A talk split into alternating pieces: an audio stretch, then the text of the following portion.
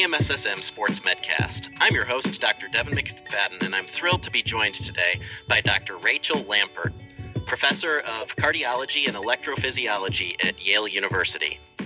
We'd also like to thank the BJSM for their assistance in producing and distributing this episode. Dr. Lampert, thank you so much for joining us today. We're thrilled to have you. Yeah, thanks you so much for inviting me. I'm really looking forward to the uh, to the podcast.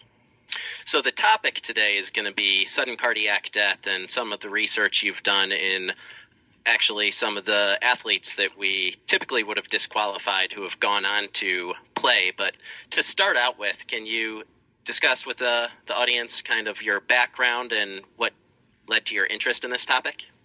Well, yeah. So I'm a cardiac electrophysiologist. I take care of patients with arrhythmia problems, uh, defibrillators, pacemakers, etc. And my interest in this question actually started with a patient, um, a young man who had a cardiac arrest and uh, got a defibrillator for he had a, a cardiomyopathy, an arrhythmogenic type of cardiomyopathy. He got he was a competitive bicyclist and speed skater. And I said to him, well, you know, I'm glad we've made this diagnosis and now you've got the defibrillator, but you're going to have to stop doing sports because that's what the guidelines, you know, tell us. That's what the uh, the consensus recommendations from the experts. And this young man who did not have a medical background said to me, "Well, what's the data? Well, how do you know that I, this is dangerous?" And I said, "Well, you know, we really don't have any data, but um, you know, that's what the experts think, you know, based on wanting to be cautious and what have you." And uh, so he said to me, Well, when you show me the data, I'll stop doing what I'm doing. So that kind of piqued my interest um, in trying to figure out um, really how risky is it for patients with defibrillators. And my own research has uh, started with the defibrillator uh, uh, group. So that really piqued my interest in trying to figure out, um, you know, we have postu- we, we, we knew there were postulated risks of uh, sports participation for patients with defibrillators. So basically, the, these um, this the the consensus statement, the, the Bethesda guidelines, the authors postulated would there be an increased risk of arrhythmias? Do we know whether the defibrillator would work in the setting of um, of sports? Because we know that in general defibrillators work really well, but things are different during sports. Uh, pH is different, catecholamines are different, acid base, um, potassium, etc and so we really don't know whether the defibrillator would be equally efficacious. And then also, you know, you what about injury? I mean, you can picture someone goes up for a jump shot and the defibrillator goes off and they fall, and they fall on someone else, and everyone gets injured. So these were the postulated risks, but we really had no idea whether they were um, actually going to happen to anyone or what was the magnitude of these postulated risks.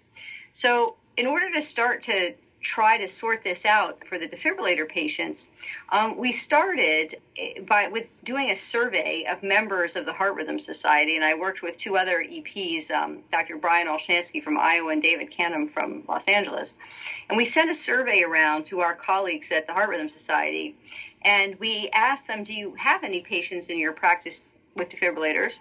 And if so, how are they doing? Have they had any problems?"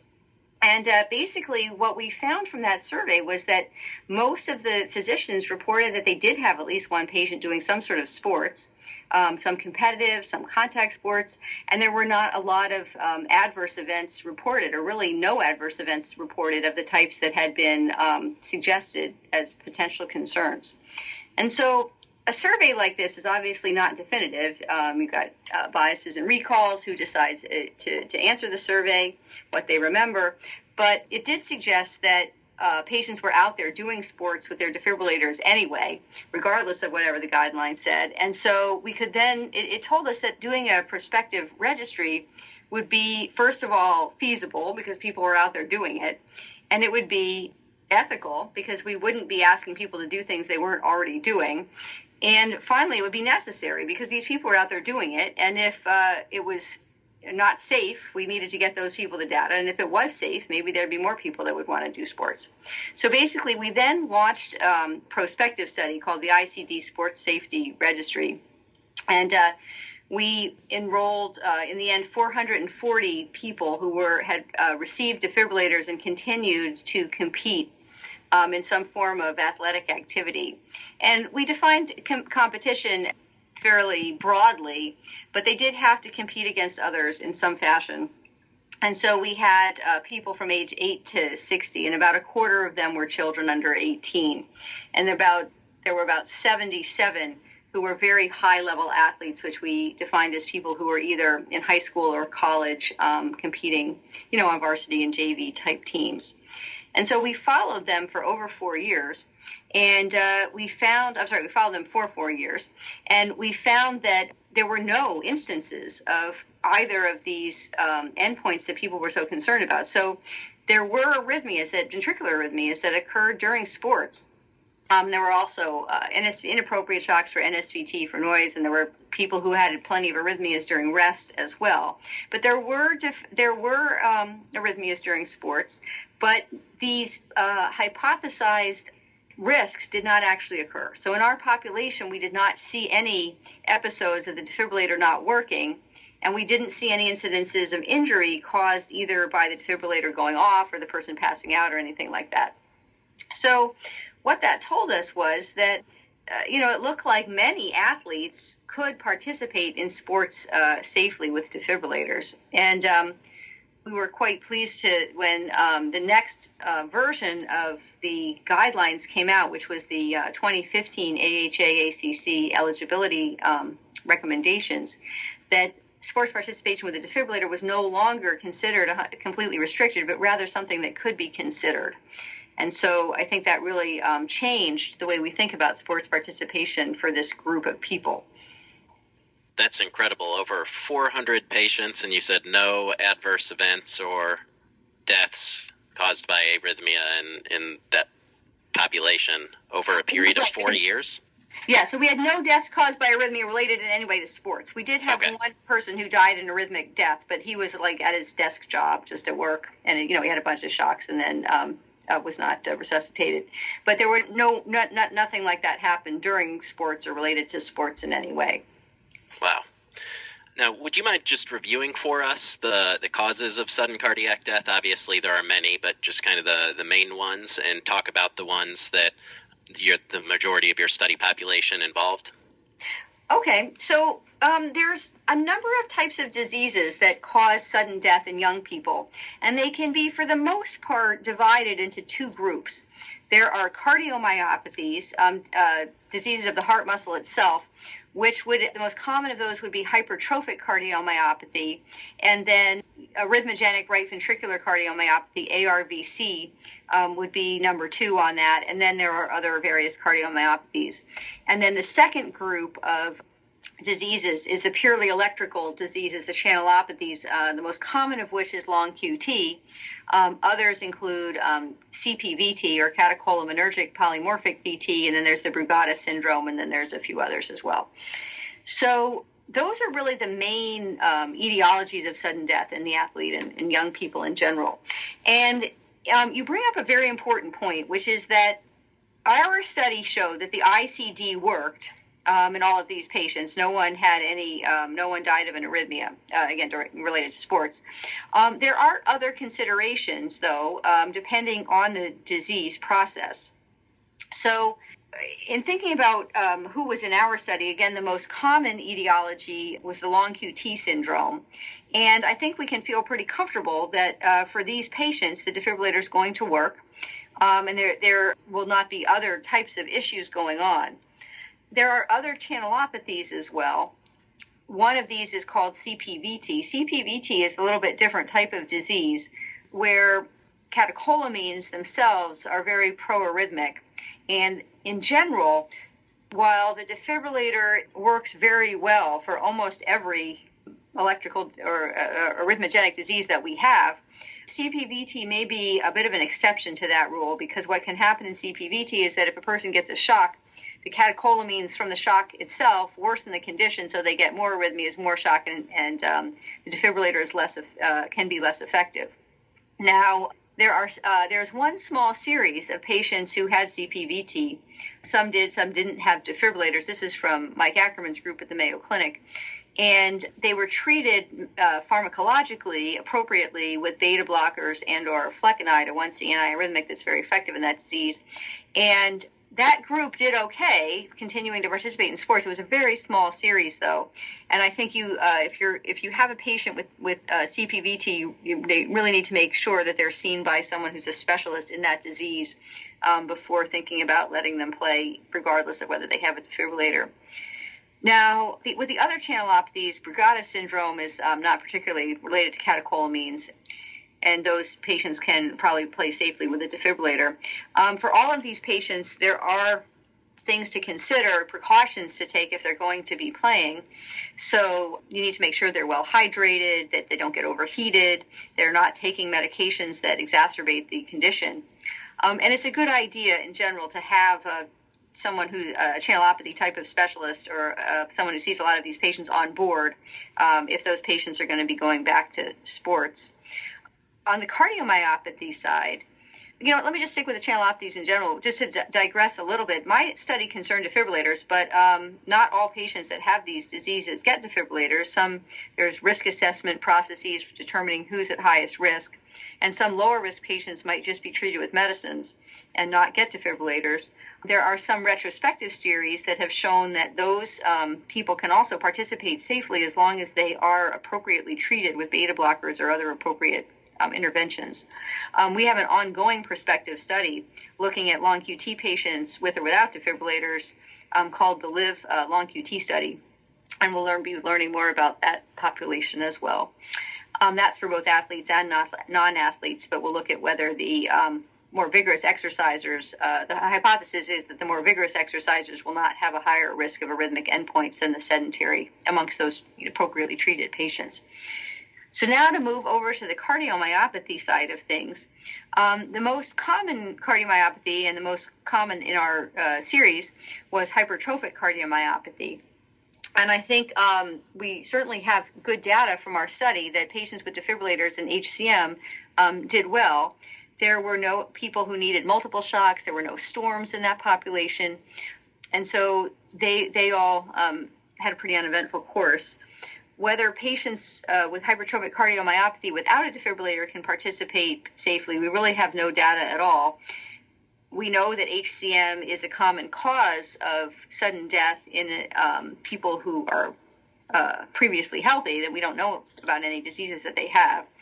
But whether that means that people who have uh, diagnosed hypertrophic cardiomyopathy that's had a risk assessment, do they need a defibrillator? Are they low risk? Are they high risk? And um, been uh, treated, taking appropriate precautions about maintaining hydration, that kind of thing. Whether those people will have a higher risk during sports, we just don't know.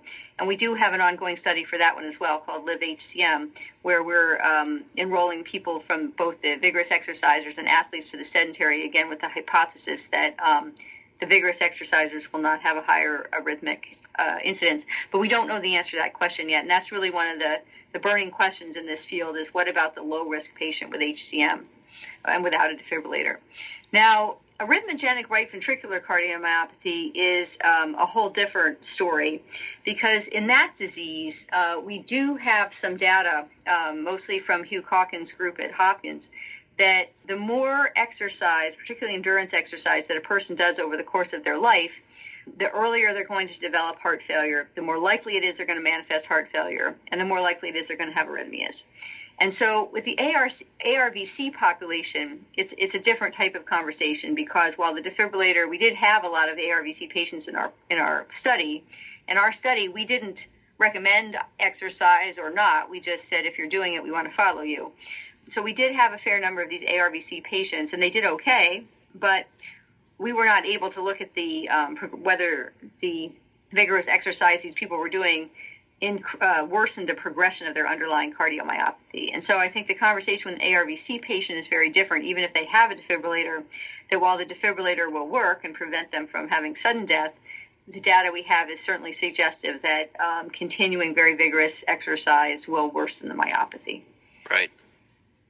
So this is some big changes, at least from what I'm comfortable with is a primary care sports medicine physician kind of doing pre participation physicals and EKG screenings. So, what would you say the, the standard of care is uh, these days with someone we make these diagnoses? And should we, if they've already been diagnosed, and typically we'd be disqualifying them? Should we involve an electrophysiologist to have these discussions and, and discuss all the risks and benefits of potentially participating before we disqualify? Obviously, we're not going to clear because I'm not qualified to do so. It's going to be someone else who's giving me that recommendation. But what would your yes. advice to be? Do we owe every athlete kind of this consultation? Yes, absolutely. And I think that um, it's, it's even more than consultation, it's really working as a team uh, to care for these athletes.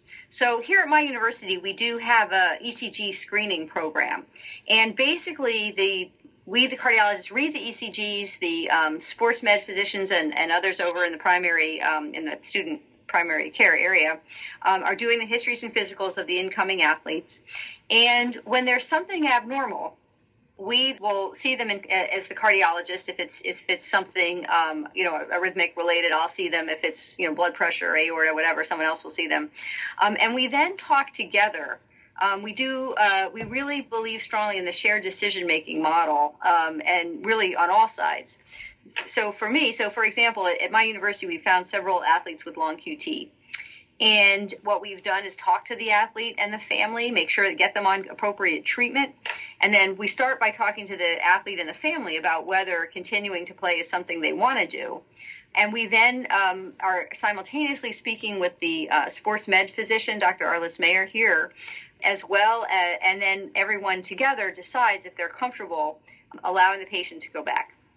We've then had meetings. Um, once um, the physicians are are comfortable with it, we've then had a meeting with uh, like the patient or the athlete, uh, the athlete's family, depending on whether they, you know, the age of the athlete, whether they want to come, um, the athlete, their family, and then the coaches and trainers so particularly the trainers, so that everyone is comfortable with the plan. The trainers have the opportunity to talk about, um, you know, get their questions answered, understand what's going on, what should they be looking for, so that we really see it as a team, um, a team effort amongst all of the caregivers, um, you know, surrounding the athlete. Uh, this is phenomenal. This is really a game changer for these athletes that would have previously been disqualified and that through wonderful intent, obviously, of the the physicians uh, would have had a significant alteration in in their lifestyle and potentially impact on their health down the road. So I, I thank you for looking into this. It's some unique research that was definitely needed to back up the recommendations we were giving our athletes, and I think it's it's very unique and, and worth bringing your research to the broader population. Well, thank you. I appreciate your interest uh, in the subject. Uh, and one last question: what what are the next steps? Do you see what what are the timelines for uh, these next studies to come out, and and where do you see this? If you had a crystal ball, what would you say you think we're going to be doing with these athletes? You know, five years from now. Well, so I think uh, my studies for long QT and HCM, there's like separate, they're parallel studies, um, not not you know not enrolling the two diseases together. Right we've just completed enrollment this year, January of 19. Um, and so we'll be following the patients at least, well, some of them have been followed for a while, um, but we'll be following everyone for at least another year, year, year or two. And so we'll have some data probably in about three years. Um, those studies, again, are not series of athletes the way the other one was, but they're really comparative studies, and they will include patients without defibrillators. So we'll get um, hopefully some information on those. Um, I think there's a lot of diseases out there that we don't know about yet. And so I think there's other steps uh, that we'll need to take to start looking into some of the other cardiovascular uh, entities as well. Well, once again, Dr. Lampert, I'd like to thank you for your time and expertise today. Uh, this has been a fascinating conversation, and I'm, I'm thrilled to bring you to the audience. I'd also like to thank you, the audience, for sharing your time with us. I hope you found this time useful and that you learned as much as I have. The views expressed are those of the speakers alone and don't necessarily represent the official policy or position of the AMSSM, the U.S. Army, Department of Defense, or the U.S. government.